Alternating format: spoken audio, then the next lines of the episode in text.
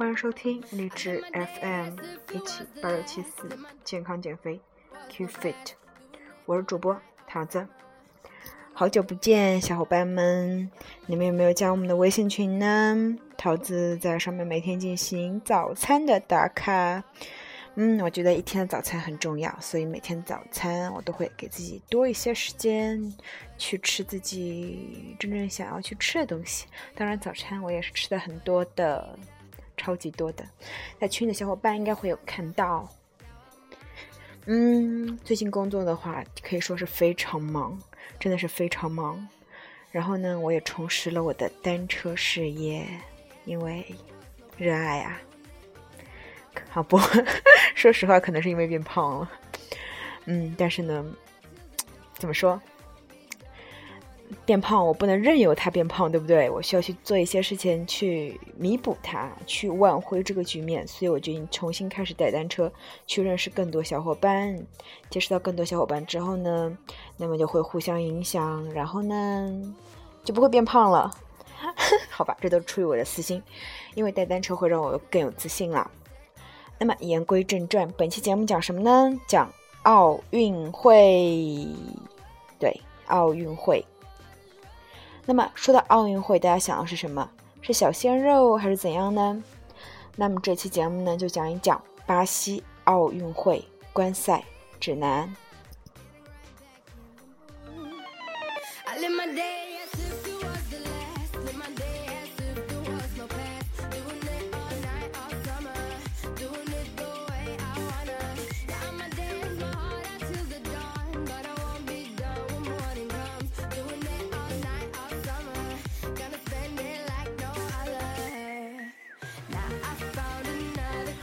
那么我不知道小伙伴们你们看奥运会的一个 get 到的点是什么？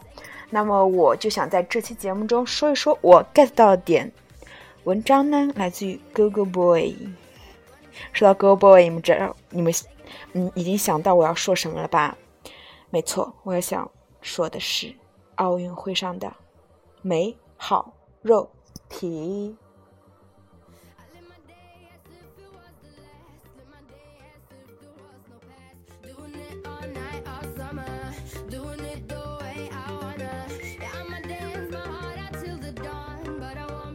是不是很应景呢？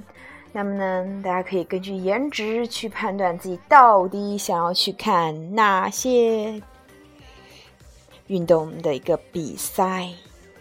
天哪，真的是帅爆了！首先呢，来分类说一说，文章来自于 Google Boy 的微信公众号。首先呢，讲到游泳这个项目，水上项目，遮盖面积最小，肉体聚集度最高。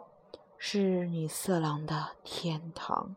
首先说到我来自于中国的宁泽涛，九三年三月六日生，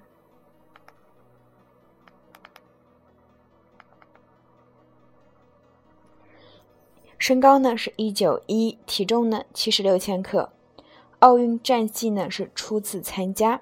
那么他会参加哪些项目呢？首先是八月十一日上午十点的。男子一百米自由泳决赛和八月十三日早上九点四十的男子五十米自由泳决赛。那么宁泽涛，大家应该会说会非常熟悉了，因为，嗯，不说认脸吧，这个腹肌就能认出是他呀。这个长腿，这个腹肌就能知道，哇，是小涛涛。小涛涛，二零一四年亚运会横空出世，一五年拿了世界冠军。是中国肉体代表团皇冠上最大的明珠，是不是？面对老公涛涛的时候呢，请大家一定要保持理智，时刻铭记肉体第一、比赛第二的体育精神，放肆的欣赏老公，放肆的喷鼻血。同时呢，Google Boy 呢还配了动图，大家想要去看的话，可以去关注到 Google Boy 的微信公众号。那么除了嗯。宁泽涛之外，还有孙杨啊。孙杨大家应该也很熟悉吧？九一年十二月一日，身高呢一九八，体重八十九千克，奥运战绩呢第三次了。他曾经获得过两枚金牌，一名一枚银牌，一枚铜牌。那么他参加了哪些项目呢？八月七日上午九点半的男子四百米自由泳决赛。八月九日上午九点二十分，男子两百米自由泳决赛；八月十四号上午九点十分，男子一千五百米自由泳决赛。嗯，爱滔滔的同时，不要忘记给孙杨加油打气，毕竟他很萌啊。那么还有谁呢？说到中国的说完了之后，是不是得说点国外的呢？那么现在就说到。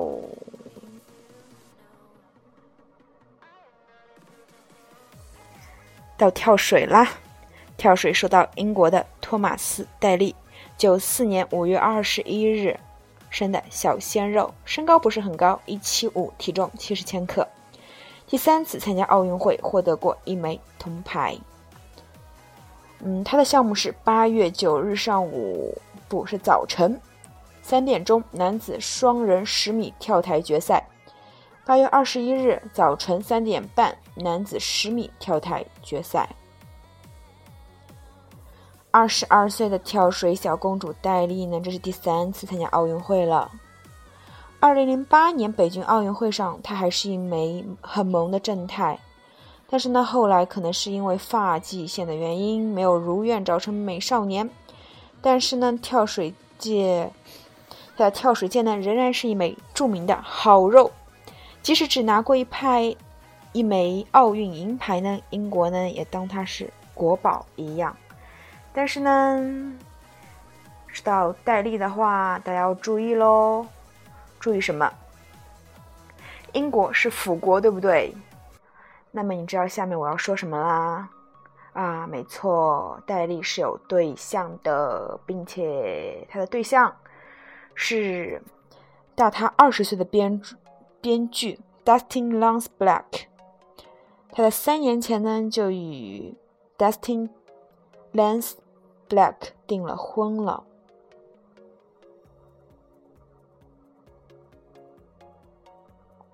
但是呢，嗯，大家也不要因为这个而去不去看他的比赛。大家也可以关注到他的好基友队员 Chris Mills。跳水比赛呢，除了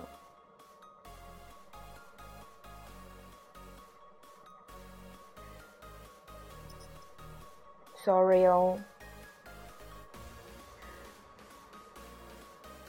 跳水比赛呢，大部分都是一些美好肉体，然后呢，这些美好肉体呢，还会集中出现在漫长的预选赛中。经常可以活捉许多不知名的帅哥，但是他们基本就是打个酱油就回家了，不会出现在决赛里面。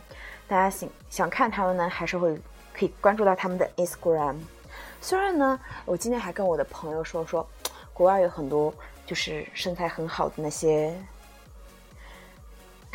帅哥，嗯，对，不能这么肤浅，那些美好肉体们。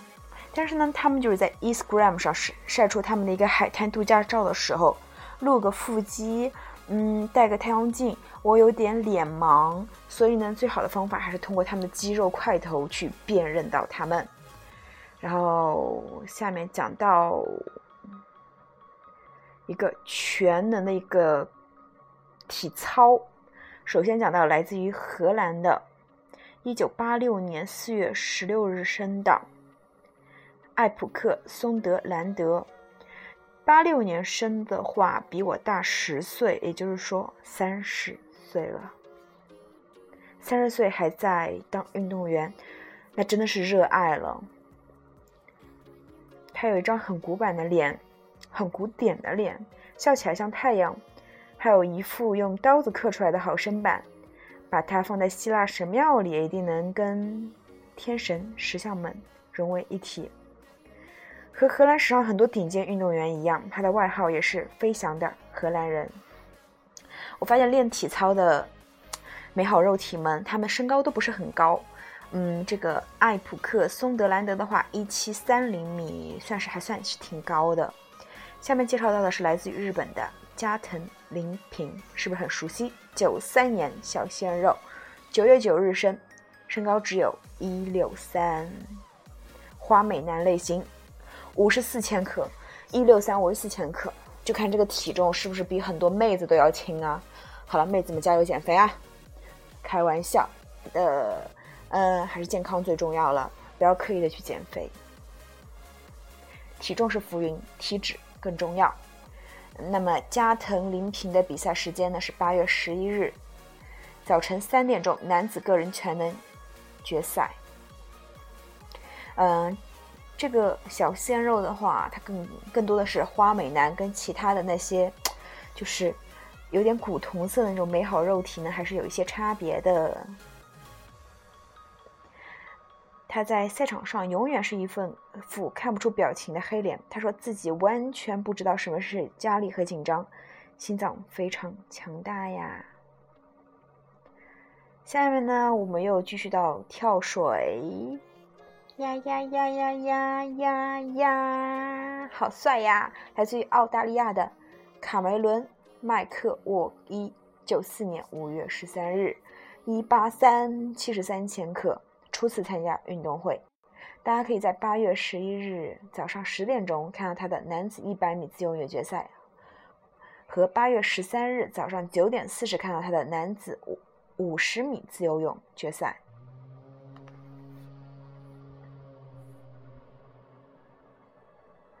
嗯，大家应该会对他有所熟悉。在一五年游泳世界锦标赛中，他的一百米自由泳输给了宁泽涛，拿了银牌。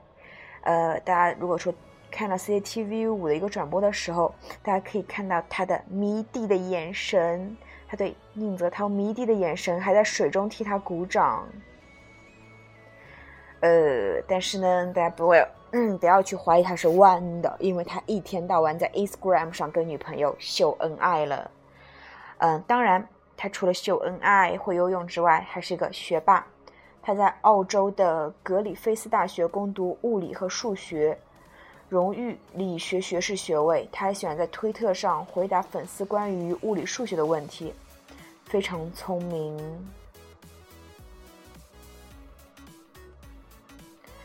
呃，然后我们讲到田径，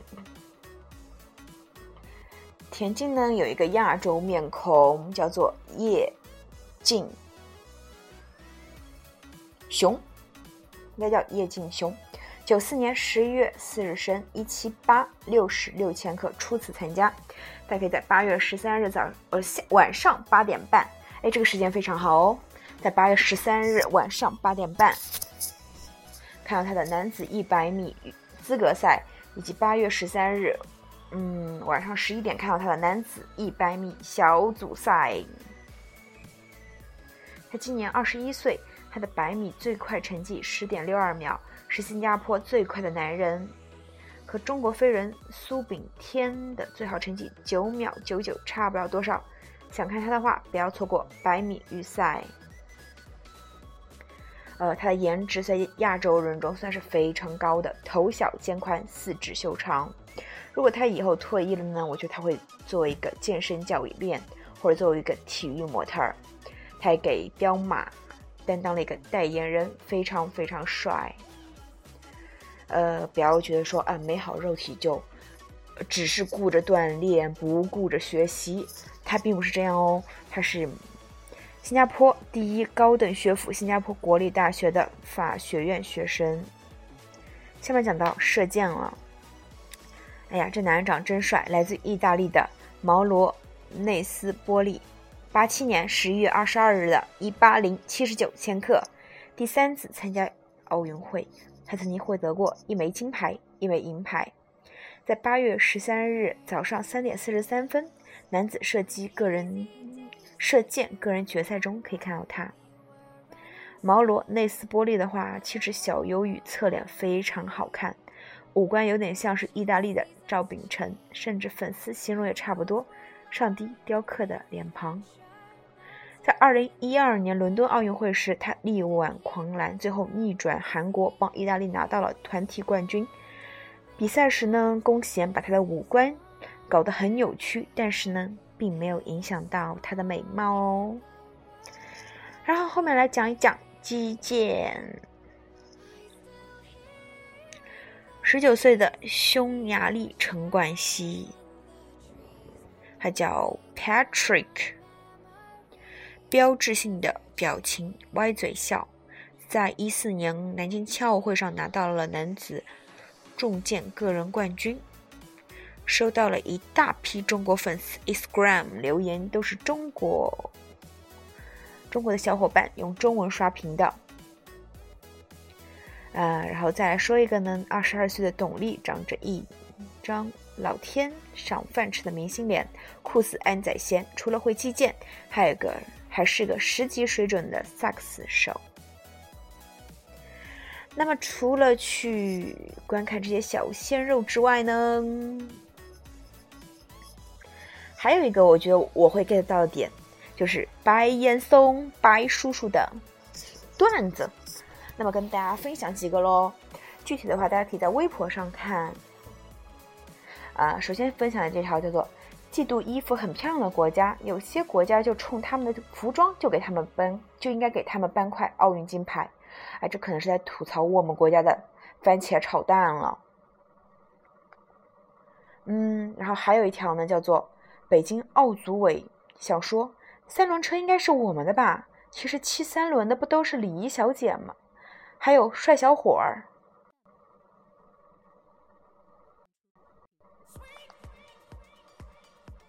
那么还有什么呢？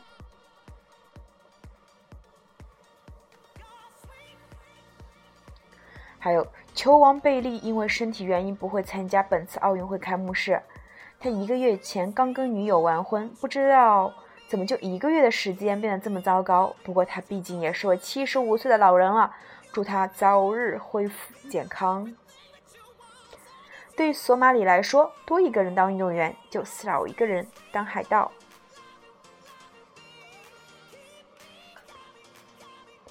卢森堡是二零一五年全球最安全的城市，这件事就不用告诉里约了。日本在巴西移民和二代最多。现在就像主场优势，不过过几天他们就应该能体会到巴西的日本料理真不正宗。还有一条呢，叫做吉塞尔邦城女神和姚明的共同点都是出生在一九八零年，这是个神奇的猴年，两人都身高很高，收入很高。最后一个很。经典的就是菲律宾从入场走到直播话直播台面前时，白岩松一句解说都没有啊。那么呢，这就是我们本期节目的巴西奥运参赛观看指南啦。原谅桃子我比较肤浅，因为刚开始嘛，我就想讲一讲关于白岩松和美好的肉体。毕竟，嗯，怎么说呢？大家在观看这些比赛的同时，也要记住，运动的初衷是为了让人体变得更健壮。后来渐渐的演变成了会去比赛，然后去就会让自己更有动力去练得更好。但是呢，其实我觉得国内跟有些。发达国家的运动员其实是有本质上的区别的，有什么本质上的区别呢？就是呃，比如说美国、加拿大，或者说意大利、新加坡，他们一些参赛的运动员，很多都是接受过良好的教育的，就是说他们在训练的同时，训练只是生活的一部分，而不是用全部的时间去训练。但是在中国呢，这个可能就是存在着一些需要去改正的问题。那么后面我们一期节目，主播桃子我就想想，分享到说，原来的奥运冠军现在都在干啥嘞？如果想听这期节目的话，请关注我们后续几期的节目。嗯，希望大家可以去文明观赛，无论是否我们国家的参赛选手，无论他是输是赢，请发自内心的替他们鼓掌，因为运动员。都不容易。那么本期节目就是这样啦，拜拜。